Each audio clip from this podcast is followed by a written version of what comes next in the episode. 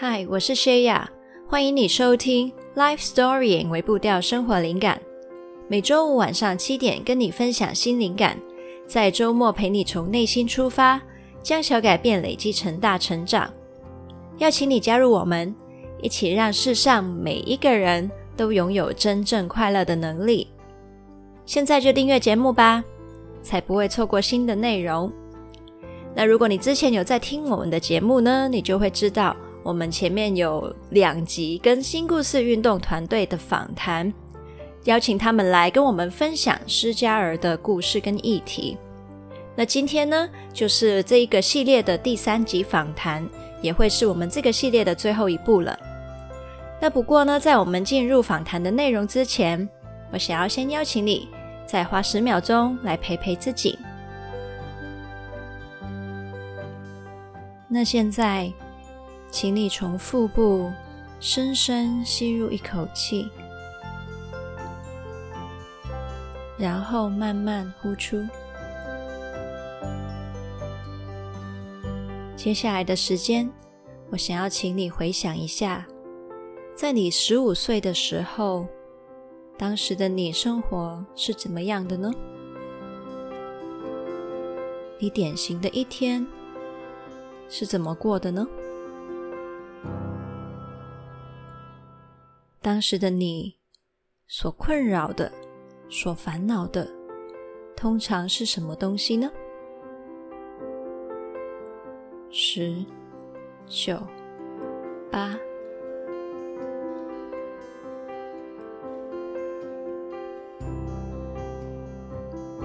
二、一、零，会邀请你去回想当时的生活。是因为有一群十五岁的失家少年，他们在这个年纪就已经要确保自己能够完全独立，去照顾自己的生活，去进入社会，成为一个为自己负责任的人。不知道十五岁的你，跟这样子的失家少年、自立少年有什么一样，还有不一样的地方呢？我也想邀请你花一点点时间去感受一下，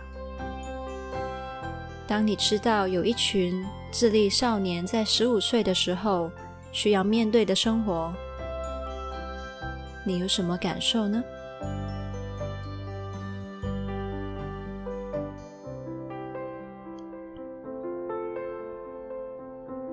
现在，请你重新从腹部。深深吸入一口气，然后慢慢呼出。欢迎回来这里。那我们呢，再次介绍一下我们今天访谈的来宾——新故事运动。新故事运动呢，是一个公益的影音团队，他们想要制作很多贴近人心的影音作品。跟大众去说一些社会的议题，而他们最近呢，正在进行的计划叫做“寻找亲爱的家”。他们就是想要透过动人的剧情片还有歌曲，让大家可以看见施家人们的需要。那如果你有听过第一集的访谈的话，你就会知道他们呢有现场带来一段演唱。我真的可以向大家保证，真的超级感人又好听。如果你没有听过，不信的话，你可以自己去听哦。那我个人真的非常非常期待他们其他作品的发布。那其实这么有温度跟那么有品质的作品制作啊，其实除了需要很多的心力之外，还需要很多的资金去支援。所以呢，如果你也希望为失家的孩子们发声，请你可以到泽泽募资平台去资助“寻找亲爱的家”这一个计划。你可以现在呢就马上点资讯栏里面的链接去采取行动，去支持他们。好，那我们回到今天的内容。刚刚说过了，这一集呢是失家儿系列访谈的第三部，也已经来到了这个系列最后一步了。如果你想要回顾之前的完整的访谈，你可以回去收听第一部，在 EP 二十四，还有第二部在 EP 二十七。那在上一集的访谈里面呢、新故事运动跟我们分享，他们可能做了很多田野调查的过程里面听过的一些施加儿他们在寄养还有收出养的机制上面的遭遇。那我们现在呢，先很快做一些前情提要。当一些孩子需要被短期安置，那寄养家庭呢就能够给孩子一个暂时的家。但是呢，寄养家庭的数量其实严重不足，因此很多的孩子其实只能够在安置机构中被照顾。那一些寄养父母啊，他们在完成了照顾孩子的任务，要面对跟孩子离别的时候，其实也需要面对很多的不舍还有挣扎。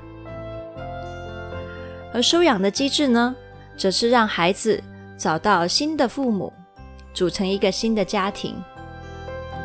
孩子其实遇到的困难是，当有一些收养父母啊，在三个月的观察期内选择退养的话，等于是让孩子二度经历被抛弃的伤害。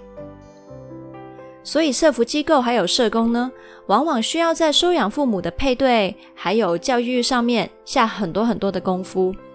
避免这些退养的情况发生。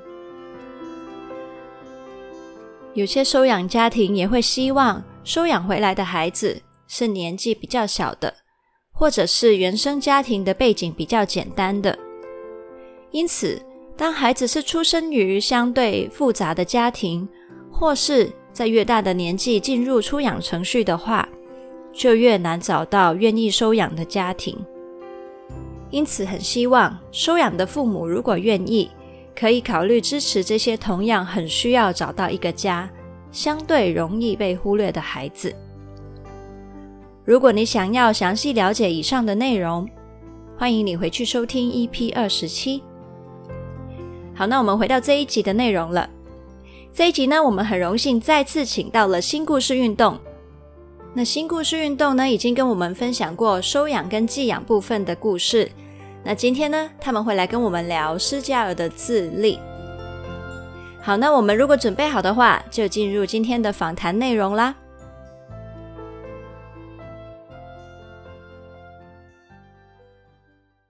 那真的很开心，那我们今天又再次请到新故事运动过来跟我们分享施加尔的议题。还有他们接下来在结束募资之后还会有什么计划呢？Hello，大家好，嗨，我们是新故事运动，我是发起人信荣，我是俊成，我是玉婷。那我们呢，上次有提到就是寄养跟收养的私家的状况，那你们还有提过自立这个概念吗？那可以请你们介绍一下，呃，私家的自立是什么意思呢？哦，好，自立的概念在我们的呃所接触过的社福单位 CCSA 基金会，它所定义的就是说，啊、是一个年满十五岁，然后曾经接受啊、呃、外的安置机构的服务，或是各县市政府的一个呃少年自立生活的协助，有接受过这样子的协助，我们就可以称之为他是一个进入到自立的阶段，就是他即将呃离开。安置机构，然后需要靠着自己的，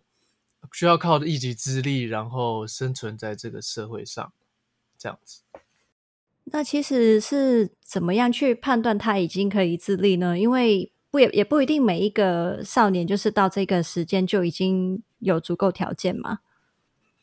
呃，其实没有说是一个没有办法直接判断说他是一个可以自立的这样子的状态，应该说。自立这个阶段比较是说，因为他即将要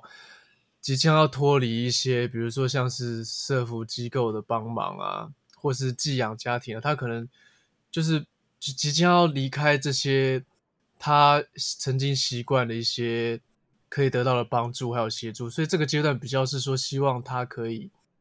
呃，希望他可以学着可能学着照顾自己，然后学着打理自己的生活，然后可以。可能可以，不论自己在经济上、呃，生活上、心理上，都可以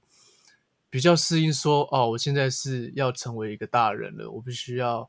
自己靠着自己的力量生活，比较是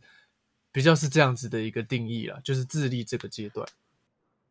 哦，哎，我因为我以为啊，就是会是按照他们的状况，然后决定他们啊已经准备好了，而且原来原来是相反，就是嗯，不管他的状态是怎样，其实反而是要一早就准备他要呃自己接受跟准备做到这件事情。哎，那可是这个过渡中间应该是有蛮多困难的吧？就是他们前面还要有什么嗯做什么准备呢？其实。呃，像是就是我们曾经造访过的 CCSA 基金会的这个社福机构，他们就有个自立宿舍这样子的一个服务。我们现在现在了解一下自立宿舍，就是自立宿舍它不同于就是可能在前一集有讲到的一些像是安置机构，它比较不像是安置机构这样集中式的管理，它自立宿舍可能就是我们可以理解为就是像是一般的那种。呃，可能大学宿舍啊，就是其实你你呃那个进出进出这个宿舍都是相当自由的，只是它会里面可能会有一些，就是可以让你可能可以也可以自己煮饭啊，自己开火啊，然后就是它是一个宿舍，但是不需要说我们集中式的管理，还管理说你可能一定几点的时候要做什么，或者几点的时候要呃吃午餐啊，吃晚餐这样，就是。这个服务，然后来协助协助这些需要自立的这些私家少年，然后可以在这里面就是学会照顾自己，然后学会自己生活，学会自己安排自己的时间，然后进而呃进而机构就可能可以慢慢的辅助他，慢慢的协助他成为一个就是真的可以自己生活的人，这样子。嗯，因为我听到，我就觉得，如果我我是他们的话，就是我会想说，我十五岁我就已经要确定自己能够照顾自己。其实这个过程是还蛮大压力跟蛮大挑战的。就是这些宿舍的服务或是一些社工的支持，可能会嗯让他们习惯，就是至少生活能够自理嘛。但是我在想象，如果一个十五岁的少年，他已经要懂得去。进入社会去照顾好自己整个人生，好像也确实是蛮大难度的耶。那你们有就是在访问的过程里面有遇过这种案例，就是有聊过吗？就是可能自立少年的状况这样子。其实自立的青少年，他们就是不一定说他们有遇到困难就会来找机构协助，因为他们有时候可能。例如说，可能以前一些不好的经验，可能他们也不一定会想要跟社工找呃帮助或资源，嗯、所以其实愿意来自立服务的这些青少年，他们因为每个人的状况不太一样，就是有的人需要的协助可能是比较是经济方面的，有的人可能是没有地方住，然后有的人可能是需要。呃，社工协助他一起找到一份工作，然后有的可能会有呃感情上的问题啊。其实青少年蛮多是情感上面需要找人聊一聊，所以其实每一个人的状况是不太一样。但是就是自立服务，就是让呃，我觉得它不一定是讲生存这件事情，嗯、就是它是包含呃，除了经济方面呢、啊，还有包含除了食衣住行，就是还有包含。心理状态就是他是不是准备好，然后为自己的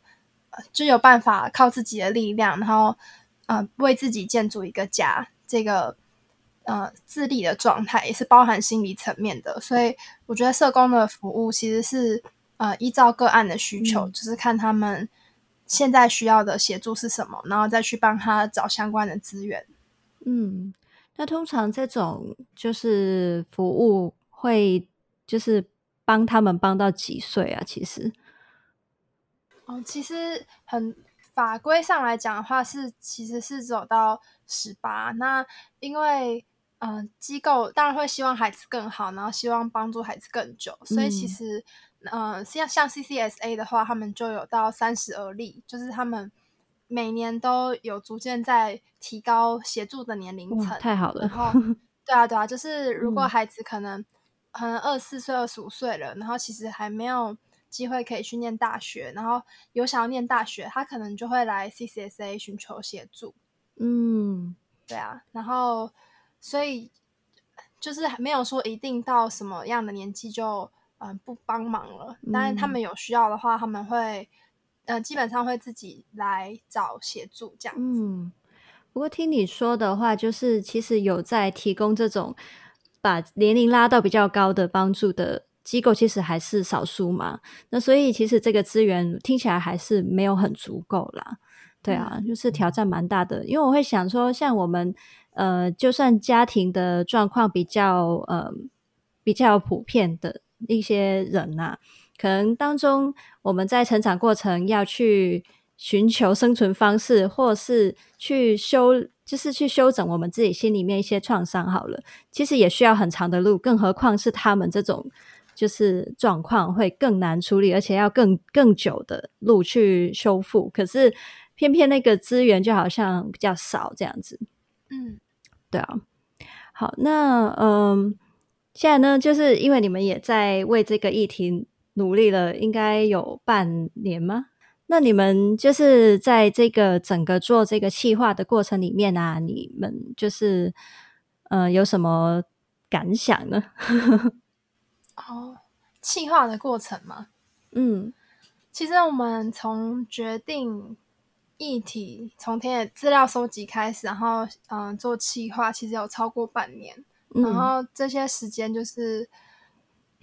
我们一开始就会很希望说，可以赶快让施加尔被更多人看见。所以在企划方面的话，一开始是想的很很美好，就是我们想要办展览啊，然后又想要。呃，做跟跟插画家合作，然后做呃很多的东西，然后去推广这个议题。嗯，但后来就是因为我们一开始的核心团队成员就是音乐跟影像，然后后来发现其实我们想象的那些展览的费用其实都非常的高。嗯，然后除了音乐和影像制作已经花了蛮多的钱之外，然后我们其实。呃，短期间真的很困难再，再再真的去办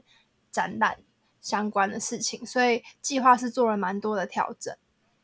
在企划方面，就就改回到以影音制作，然后制作好的这些影音去放到不同的平台去做推广，这样子。然后我们也因为我们的背景主要是音乐，所以我们希望说，我们还是希望可以触及更多人，所以。啊、呃，不办展览之后，我们以就是线下，我们之后会安排一些可能街头表演，然后到不同的地方，然后用嗯、比较低的成本，可是可以触及到比较多群众的方式来推广这个议题。嗯，哎、我真的非常的欣赏你们。其实从一开始啊，当初会想说，哎、要不要就是可以有一些合作去做宣传，就是因为真的很很看得出来你们很热心的想要为议题发声，然后呃从。这几集跟你们聊的过程，也听得出来，你们就是真的很用心去了解这个议题的每一个方面，还有这这一群的斯基亚他们的经历的挑战是什么。然后，因为我想你们要去做到一些影音的题材啊，就是这些那么呃情感层面的东西，是你们真的要完全站在他们的位置去感受才会写得出来的东西，所以就。非常欣赏你们这个努力，这样子，谢谢你。也很希望就是大家可以有不同的方式，可以去认识可能你们团队去发生的这个议题，这样子。好，那嗯、在你们了解这个议题的过程里面，因为你们就是有接触很多不同的相关的人士嘛，那。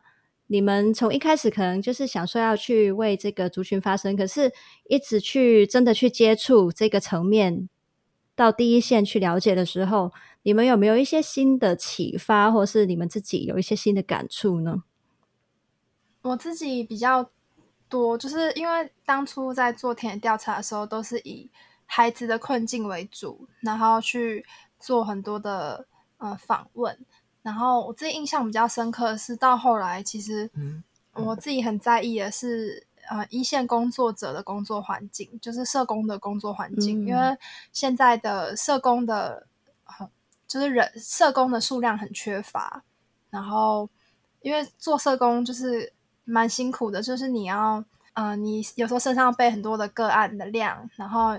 有有时候就是因为你会跟个案建立关系，然后会有情感上很容易被影响，就是尤其是假设，嗯，今天你接到案子，这个孩子被二度抛弃了，那你可能会质疑说自己是不是当初做错决定，看错家庭了，嗯、然后害到这个孩子的，可能造成孩子一辈子的阴影啊什么。其实社工的心理压力是非常大的，嗯，再加上就是社工的人数其实是不太够的，所以会蛮希望说，除了为失家而发声之外，然后也可以就是为工作者，不管是呃寄养家庭的资源，因为其实他们每个月可以拿到的补助其实没有很多，嗯、或者是。呃，收养家庭的支持啊，然后或者是呃原生家庭，他们有些人其实也很努力，希望恢复功能，把孩子接回来照顾。就是对于这些孩子的照顾者，嗯、呃，孩子的关心孩子的人，他们的、呃、工作的或是生活的环境，都可以希望，就是都希望也可以帮他们争取到比较多的资源做改善。嗯嗯。呃，我觉得在在我们呃我们在做田野调查，然后在。呃，跟许多的社福机构做呃访问的时候，我也觉得印象非常深刻的是有关于我们所访问到的那个社工，社工的热情，就是可以从他的眼神中就会感觉到说，哦，他对于这个，哦，我们当时是访问一个呃，也是在跟少年工作的社工，然后他就是、嗯、他非常的热情，然后非常的。非常跟我们热切的分享有关于说这个少年啊，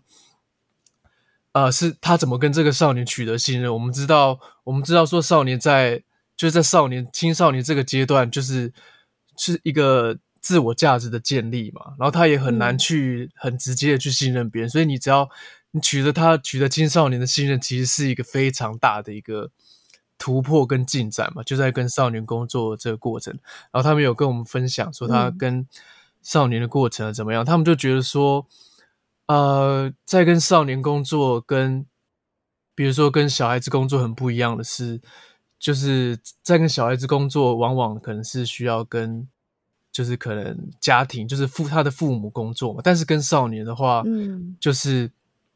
直接面对面的跟他工作，然后跟他取得信任，然后他可能现在走歪了还是怎么样，但是好像只要就取得他的信任，然后再。点再拉他，小小拉他一把，然后点亮他的那个心中的那个小火，然后他就可以，嗯，就可以马上从他可能已经走歪的方向就，就就这样，因为因为青少年是能量动量是很高的嘛，就是他能量是很高的，嗯，所以他可能只要一下子就可以回到那个正轨。然后我觉得这个这个分享对我来说，我觉得是非常感动的。嗯，然后在我们。啊、我们的这个系列计划里面有其中一支短片是在讲述关于失家少年，然后他想要靠着自己的力量在这个社会上生存，但是他要面对的可能是以往啊、呃，就他在他失家的过程中可能会有一些交到一些坏朋友啊，或者是一些那些那些比较呃一些诱惑啊，或是对于他想要就走歪的一些诱惑什么，那他要怎么面对这些？诱惑，然后找到找到自己生存价值，然后找到自己自己想要在的地方，然后照顾自己所爱的人这件事情。然后我觉得，嗯、那这是我们其中一支短片想要想要传达的有关于私家少女的故事。嗯，怎么说呢？就是对于私家的少年来说啊，他们失去了就是一些可以支持他们的家人嘛。然后对于关系已经很多的。不确定感的，然后当有人在他们也不信任的时候，还是不断的愿意主动的去关心他们，甚至跟他说：“你是有希望的，我是爱你的，我想要让你的生命是可以有更好的发展的。”那那一个那一个过程，其实我觉得那个帮助其实并不是只是单单在一些实际的支持上。就是呃，给他们一些资源而已，而是也可以重新让他们去构造他们对关系的想法，可能从一些比较破碎的想法变成说，他还是可以重新相信呃关系，相信人的。所以我真的觉得这个是非常重要，也非常令人感动的一个医治的工作，所以非常有意思。那啊，非常期待就是你们的作品这样子。嗯、谢谢，谢谢。哎，你们的作品就是除了去表达失家儿他们的心境之外，是不是也会有一些题材是也是去呃跟大其他人分享，可能这些帮助孩子的，或是一些收养家庭他们的一些困境或是感受呢？我们其实呃三我们三个角度出发的都是以孩子为主，但是因为就是孩子会接触到这些照顾者，所以也会有这些照顾者的。嗯，看得到他们的故事在里面，这样，但都还是会以孩子出发。嗯，好。那不过我觉得这也是给我们一个其他的角度去思考啦。就是我们常常去关心一些议题的时候，就是想到那一群被帮助的那个主角，可是可能身边去支援他们的人，其实也需要我们很多的关注跟支持。所以这个也是我觉得，嗯，我们可以去思考的地方，这样子。嗯那呃，就是我相信我们能够从你们的一些作品啊，会呃更了解这一个议题的需要。那但是我们就是作为嗯普罗大众啊，当我们透过你们的资讯了解更多之后，我们有什么是将来可以为他们做更多的呢？哦，如果希望可以协助孩子的话，当然是希望说可以有更多的家庭投入呃收养或者是寄养，就是有。能力照顾孩子的人，当然可以直接更直接帮助这些孩子，然后或者是嗯、呃、提供就是青少年的一些支持。那如果是嗯、呃、可能时间不够啊，或者是什家里的可能资源不够，然后其实也可以呃小额的捐款去帮助这些人。嗯，那呃如果我们的听众就是想要。更了解私家儿的议题，就是知道从你们的音乐、从你们的影片可以去了解更多之外，那你们在做调查的过程啊，可能也会知道可以从什么地方去找到这些资讯嘛？那你们可以推荐一下，大家还可以从什么途径去了解吗？哦，我们之后会在我们的粉丝专业公布，就是合法的机构，就是呃呃卫生福利部、卫福部他们评估过，然后觉得呃。把孩就是很用心在照顾孩子的一些机构的名单，我们会再整理给大家。好，太好了，那就大家可以呃更多的去注意他们的专业，就是他们除了自己的一些企划的动向之外啊，可能还会有其他这方面的资讯，可以让你更容易的了解跟支持这个议题。呃，如果就是观众想要支持你们这个寻找亲爱的家的计划，那他们可以怎么做呢？哦，欢迎到泽泽的募资页面，就泽泽群众集资平台上面搜寻“寻找亲爱的家”，然后我们计划的资讯都会在上面，然后也可以到新故事运动的脸书粉丝专页，我们都会把计划最新消息，还有我们歌曲和影片制作的状况，就是分享在上面给大家知道。太好了，谢谢。那你们在呃泽泽募资结束之后啊，你们后面的计划是什么呢？募资结束之后，就是呃，希望尽快的把影片、音乐呃完成，然后很好的完成之后，就是到音乐的平台，像是 Spotify 啊、KKBox，然后到呃电视节目播放，然后也到就是像 Catchplay 这一类型的影音平台，就是做上架的动作，然后再去请一些呃关心施家儿的人就是关心比相对有名的名人，帮我们分享这一些资讯，然后推广出去。哇，听起来就是一个非常庞大的计划哎，而且就是到处都有你们的踪影，这样。对，是蛮庞大的。对呀、啊，就想说，哎、欸，好厉害！你们就是也是成立不算很久的团队，可是已经可以就是建构出那么庞大，然后又那么普遍性的呃那个途径去让大家认识，我就觉得。非常的厉害，你们，因为其实施加尔他他他们这个议题，呃，每个孩子遇到的状况其实都很不一样，然后所以我们当初也是讨论很久，嗯、就是我们要怎么样子做这个计划，给大家一个简单容易理解，然后又是比较全面性、嗯、比较广的认识，然后所以才会从三个议题出发，然后希望可以触及最多的管道，这样。太好了，而且你们还有顾及到大家接收资讯的方式是不一样的，对，所以大家记得哇，听到就知道有非常精彩的节目一直会出现，所以记得要去呃追踪，要去按赞他们的专业，那他们随时有任何更新，你们都可以在上面看到，就不会错过了。谢谢薛雅，好，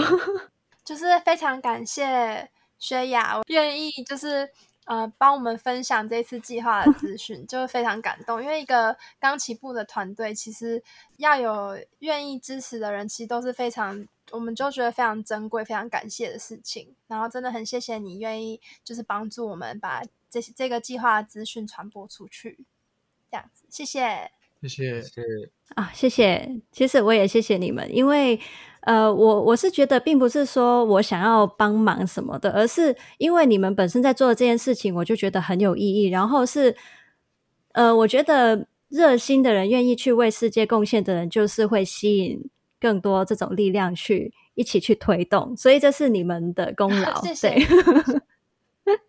好，那就我们再次很谢谢新故事运动。然后，呃，其实。除了大家可以支持这个寻找亲爱的家之外啊，就是去追踪他们的专业有更多的好处，就是他们我相信他们接下来也会做很多很棒的呃推广社会议题的行动。那呃，你们如果也想要去就是参与社会议题更多，想要关心这个社会，然后支持这个团队的话，也可以更多的去追踪他们的更新。好，那我们今天就再次谢谢你们啦，谢谢，谢谢薛雅，拜拜，拜拜。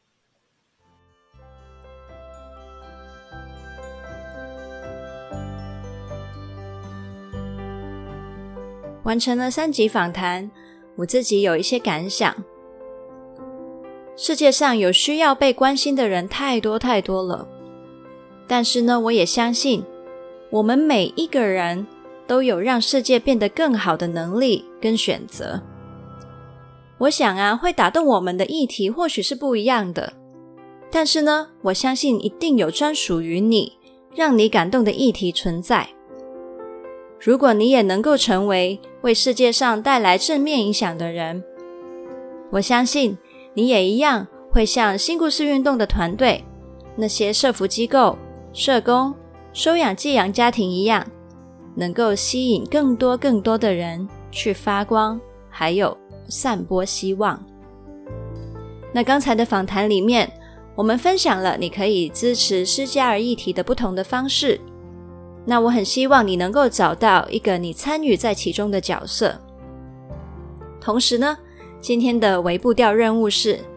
我想要邀请你发挥创意跟爱心，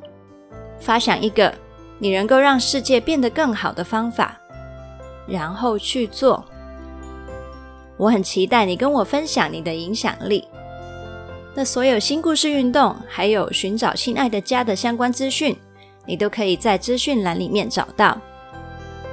这一集的文字稿是放在 lifestorying 点 co 斜线施家少年的希望。还有一件事情是你可以为施家的孩子去做的，就是把这一集的内容分享出去，让更多人看见施家儿他们的故事。好，那记得呢要订阅我们的节目，打新评分还有留言。这样可以让更多人看到这个节目。还有，我想要邀请你去订阅《灵感电子周报》，我会在电邮里面有更多跟你聊天的机会。你也可以在 Facebook、IG 找到我。我每天早上八点都会在上面发放新的灵感，陪你开始新的一天。每天将小改变累积成大成长。想要支持我持续跟你分享灵感的话，你也可以赞助我。刚刚提到的所有连接都可以在资讯栏里面找到。那我们就下次见啦，Happy Life Storying，拜拜。